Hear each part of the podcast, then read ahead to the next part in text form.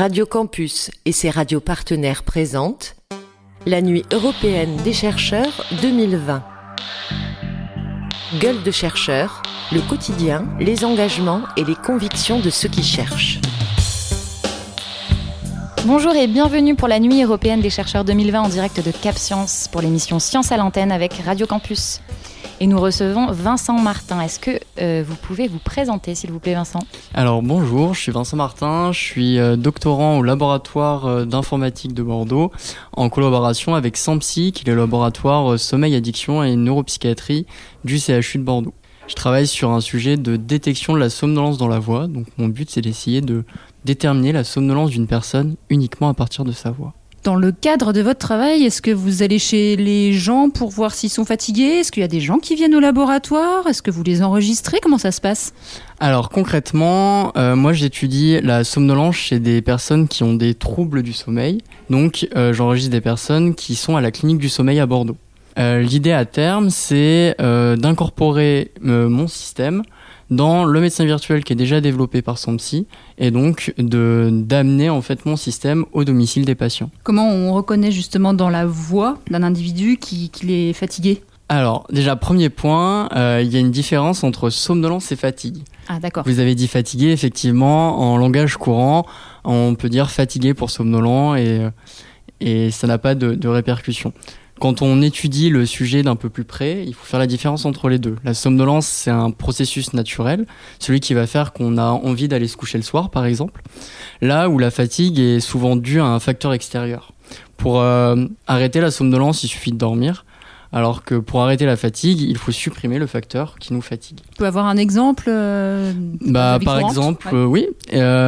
pour la fatigue, si vous avez un marteau-piqueur au pied de votre bureau, dormir n'y changera rien, alors que supprimer le marteau-piqueur ou vous isoler de cette nuisance réduira votre fatigue. Donc, comment est-ce qu'on fait pour détecter la somnolence dans la voix Vu que moi, je travaille dans la, sur la somnolence et non sur la fatigue? Euh, bah, en fait, on regarde euh, un certain nombre de marqueurs, de marqueurs sur la fréquence de la voix. Est-ce que la voix est plutôt aiguë, plutôt grave? On va regarder la vitesse du phrasé. Est-ce que la personne a tendance à parler vite, parler doucement à laisser des grandes pauses entre, entre ces mots, à allonger les voyelles ou pas? Et donc on a tout un ensemble de marqueurs pour euh, essayer de déterminer ça. Et moi, le but de ma thèse, c'est de développer des nouveaux marqueurs pour essayer de détecter cette somnolence chez ces euh, sujets qui sont pathologiques. Vous parliez d'un médecin virtuel, si j'ai bien compris. Alors oui, c'est une application qui a été développée à Sampsi, qu'on a déployée pour l'instant chez les patients qui souffrent d'apnée du sommeil pour euh, identifier les, facteurs qui rentrent en compte dans leur adhérence au traitement. Euh, quand ces personnes utilisent ou pas euh, leur machine, ces personnes-là sont traitées par une machine qui les aide à respirer la nuit. on aimerait en fait avoir un retour sur comment cela se déroule. En parallèle, durant le premier confinement de mars, de mars 2020. On a déployé une application qui s'appelle Canopé, qui est téléchargeable sous Android et sous iOS, je pense mais sous Android sûr, et euh, pour lequel deux, deux Android virtuels vous sont, vous sont proposés, un pour suivre votre dépendance à l'alcool et au tabac, et l'autre pour identifier les troubles du sommeil.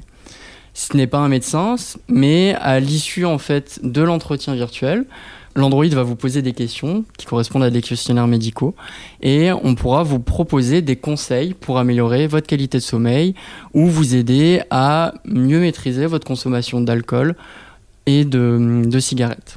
Est-ce que si jamais on télécharge cette application là euh, aujourd'hui, euh, ça va vous permettre au laboratoire de pouvoir avancer dans votre recherche ou est-ce que c'est juste, euh, enfin voilà, offert gratuitement comme ça pour le grand public pour... Alors il y a évidemment une contrepartie, c'est que moi personnellement, je, je, ne suis pas encore dans l'application, mais mes collègues qui développent l'application recueillent effectivement les données. Évidemment, tout cela se fait de manière anonyme et c'est encadré de manière très rigoureuse par les lois en vigueur et que nous respectons. Du coup, on, peut récupérer des données et en ayant euh, un large panel de données, on arrive à cibler en fait des nouveaux facteurs qui influencent la somnolence, qui influencent l'addiction.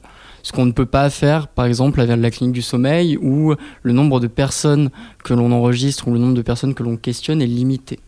L'avantage d'avoir une application, c'est qu'on peut vraiment emmener le médecin au domicile de toutes les personnes et euh, avoir des larges collectes de données et du coup en tirer des conclusions qui sont plus pertinentes que sur un petit panel. Est-ce que vous avez eu des rencontres ou une expérience lors d'un événement qui vous a marqué? Alors j'ai le souvenir, c'était quand je commençais à enregistrer ma base de données à la clinique du sommeil. J'ai le souvenir d'avoir vu une patiente, ça m'avait assez marqué. Euh, une patiente qui souffrait euh, d'hypersomnie. Donc en fait, euh, les insomniaques en général on connaît, c'est les personnes qui ne dorment pas assez. Moi je travaille sur des hypersomniaques, donc des personnes qui dorment trop. Et cette personne-là, elle disait dormir en moyenne 18 heures par jour. Je vous épargne le calcul, ça fait 6 heures de vie. Concrètement, tous les jours, entre le moment où elle se réveille et le moment où elle s'endort, elle a 6 heures pour vivre. C'est 18 heures d'affilée? Oui. Après, on a plein d'autres cas pathologiques, c'est-à-dire que ça peut être des très longues nuits, ça peut être euh, des épisodes de sommeil en milieu de journée. L'exemple le plus courant qu'on a en tête, c'est la narcolepsie, oui, par exemple. C'est ce que j'allais poser. Ouais. Mais il y a plein d'autres maladies du sommeil qui impliquent euh, des, les durées de sommeil trop longues, des difficultés de réveil, par exemple, ou euh, des, mm, des, choses comme ça qui, qui, ont un réel impact sur la qualité de vie des gens. Récemment, les dernières tendances en recherche en médecine du sommeil sont vraiment portées sur la qualité de vie. Quand on, comment détecter en fait si on a une maladie du sommeil ou si on a juste du mal à se lever le matin parce qu'on a fait trop la fête la veille, c'est quand ça a un réel impact sur la vie quotidienne euh, de manière chronique ou de manière prolongée. Si pendant trois mois il me faut deux heures pour me lever le matin, il y a un réel problème. Comment on peut l'éviter? Je, fais un petit peu de prévention peut-être euh, parce que euh, j'ai envie de dire parfois au moment de l'adolescence où on se dit c'est normal il a besoin de beaucoup dormir mais est-ce qu'on prend pas des mauvaises habitudes à ce niveau-là dès qu'on est Alors l'adolescence, euh, c'est quelque chose d'assez spécifique. Je ne suis absolument pas habilité à parler du sujet, mais il y a effectivement des bonnes habitudes qu'on peut prendre pour avoir un sommeil de qualité, comme par exemple se coucher tous les jours à la même heure, réserver le lit au sommeil et aux relations sexuelles, donc ne pas traîner dans son lit avec son portable, euh, bannir complètement les écrans du lit et essayer de faire du lit et de la chambre en général si possible un espace privilégié dédié au sommeil. Euh, c'est ce qu'on appelle des conseils de comportement. C'est-à-dire que plutôt que privilégier un traitement médicamenteux, on va déjà voir si euh, les personnes qui souffrent de problèmes de sommeil, on peut leur proposer une thérapie comportementale avec des conseils simples, des, des choses à respecter euh, relativement simple et voir si ça améliore leur sommeil ou pas. Euh, plus récemment, du coup, il y a mon co-directeur de thèse, le professeur Philippe, qui a publié un livre qui s'appelle Antifatigue, qui est disponible dans toutes les bonnes librairies, et euh, justement où il, euh, il donne des conseils sur comment bien dormir, notamment en période de confinement, où euh, le corps perd un peu ses repères, on ne va plus forcément au travail, le, on se lève plus forcément pour aller au travail le matin, où euh, notre rythme naturel est décalé. Qu'est-ce qui fait que vous vous êtes intéressé, vous êtes lancé euh, dans, dans, la recherche et dans cette recherche plus particulièrement? Alors, avant de faire ma thèse, j'ai eu la chance de faire un an d'ingénieur de recherche ingénieur d'études euh, au Labri dans cette équipe. Donc j'ai complètement découvert le sujet. Moi je voulais d'abord travailler sur la voix, sur la musique, sur le signal sonore en général. Ce sujet m'a plu. J'ai signé pour un CDD de un an et euh, j'y suis au moins jusqu'en 2022. Est-ce que vous avez un conseil que vous donneriez à des jeunes euh, qui sont attirés par le monde de la recherche mais qui ont un peu peur de se lancer dedans? Alors effectivement, la recherche, ça peut faire peur parce qu'on voit que c'est des très longues études. Euh, un doctorat, c'est bac plus 8. Mais dans la recherche, il y a aussi des métiers qui sont pas forcément euh, chercheurs. On travaille avec tout un panel de métiers. On travaille avec euh, du secrétariat. Il y a du secrétariat scientifique, il y a de la trésorerie. On travaille aussi avec des techniciens. Donc quelqu'un qui a un, BTS ou un DUT de technicien peut faire de la recherche et travailler dans un laboratoire de recherche en collaboration avec les chercheurs. Donc effectivement, ça peut faire peur un bac plus 8.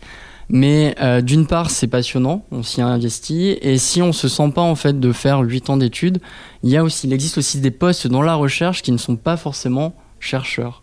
On travaille avec vraiment un panel très très large de, de, métiers. Et lorsqu'on travaille sur la somnolence, euh, comme vous, est-ce qu'on est habitué euh, au monde nocturne? Donc, est-ce que vous êtes plutôt efficacité de jour ou inspiration nocturne, justement? Alors moi je travaille sur le sommeil, mais bizarrement je, je suis du matin. Je suis très productif le matin, je me lève tôt le matin, parfois je le subis, c'est-à-dire que même si je me couche tard, je vais me lever tôt le matin. Et j'ai une horloge interne qui est vraiment très, très robuste et qui ne me laisse jamais en paix. Alors pour finir euh, sur une, petite note euh, positive, quelle, est, euh, quelle serait votre petite victoire personnelle dans le cadre de vos recherches, de vos études? Malheureusement, dans le contexte sanitaire actuel, on a du mal à voyager, mais juste avant le premier confinement, j'ai eu le plaisir d'aller présenter mes travaux dans une conférence dans laquelle j'avais publié un article. Et il y a un côté très valorisant dans le fait de se déplacer, d'aller à l'étranger, de rencontrer une communauté internationale de personnes qui bossent sur des sujets relatifs aux nôtres, avec qui on peut discuter, on peut échanger, on peut apporter des nouvelles idées. On peut aussi soumettre notre travail au jugement de personnes euh, qui sont hautement qualifiées dans le domaine et avoir des, des retours positifs sur son travail par ce genre de personnes-là, c'est très très valorisant. Vincent, vous avez aussi participé à un concours qui est celui de ma thèse en 180 secondes. Euh, est-ce que vous pouvez nous en parler? Euh, Qu'est-ce que vous avez vécu euh, lors de ce concours? Alors effectivement, l'année dernière, j'ai participé à ma thèse en 180 secondes, qui est un concours de vulgarisation destiné aux doctorants. Le but est de résumer son sujet de thèse en 180 secondes, donc 3 minutes, ce qui est extrêmement court, puisqu'en général, les sujets de thèse sont des, sujets à rallonge avec plusieurs dizaines de mots. C'était une expérience très enrichissante, d'une part parce que euh, l'ambiance était vraiment très bonne. Il y avait une énorme entraide entre les doctorants. On apprend énormément de choses vu qu'on est entre doctorants qui venons de tous horizons. Donc pas forcément que de l'informatique, que de la physique, mais on a aussi eu la chance de travailler avec des doctorants euh, en droit, des doctorants en littérature, des doctorants en théologie. Et euh, c'est quelque chose de très enrichissant de voir aussi ce qui se fait ailleurs. Et c'est aussi un exercice, un très très bon exercice de vulgariser pour un public de lycéens. Donc aucune formule, pas de jargon technique. Vraiment ouvrir son sujet à un public le plus grand possible. Moi personnellement, ça m'a permis de prendre du recul sur ma thèse, de me demander qu'est-ce qui est important. C'est-à-dire qu'on peut discuter pendant euh, trois mois d'un point technique de détail, mais au final, est-ce qu'on a bien saisi les concepts en jeu Est-ce qu'au final, on a bien compris son sujet Et du coup, la soutenance de thèse, c'est pour quand? La question euh, qu'il ne faut pas poser à un doctorant. Ah zut Pour ma part, ce sera sûrement fin d'année euh, civile 2022. Donc euh, novembre-décembre 2022 ou début d'année 2023 qui sait ce qui se passera d'ici là? Oui, parce que est-ce que le confinement a pas un petit peu ralenti les choses ou au contraire alors pour ma part, en informatique, on a la chance de pouvoir euh, bosser d'à peu près n'importe où à partir du moment où on a une connexion Internet, vu qu'on a accès de manière distante à nos serveurs de travail. Donc euh, au final, dans mon cas, ça a relativement peu impacté ma thèse. Mais euh, j'ai une petite pensée pour tous les doctorants qui travaillent en chimie, qui travaillent en neurobiologie avec des animaux, qui travaillent sur des cultures, qui travaillent sur du vivant notamment et euh, pour qui l'impact euh, va être vraiment euh, assez dévastateur. Merci Vincent Martin d'être venu nous parler dans le cadre de la Nuit européenne des chercheurs. Merci à vous. La Nuit européenne des chercheurs.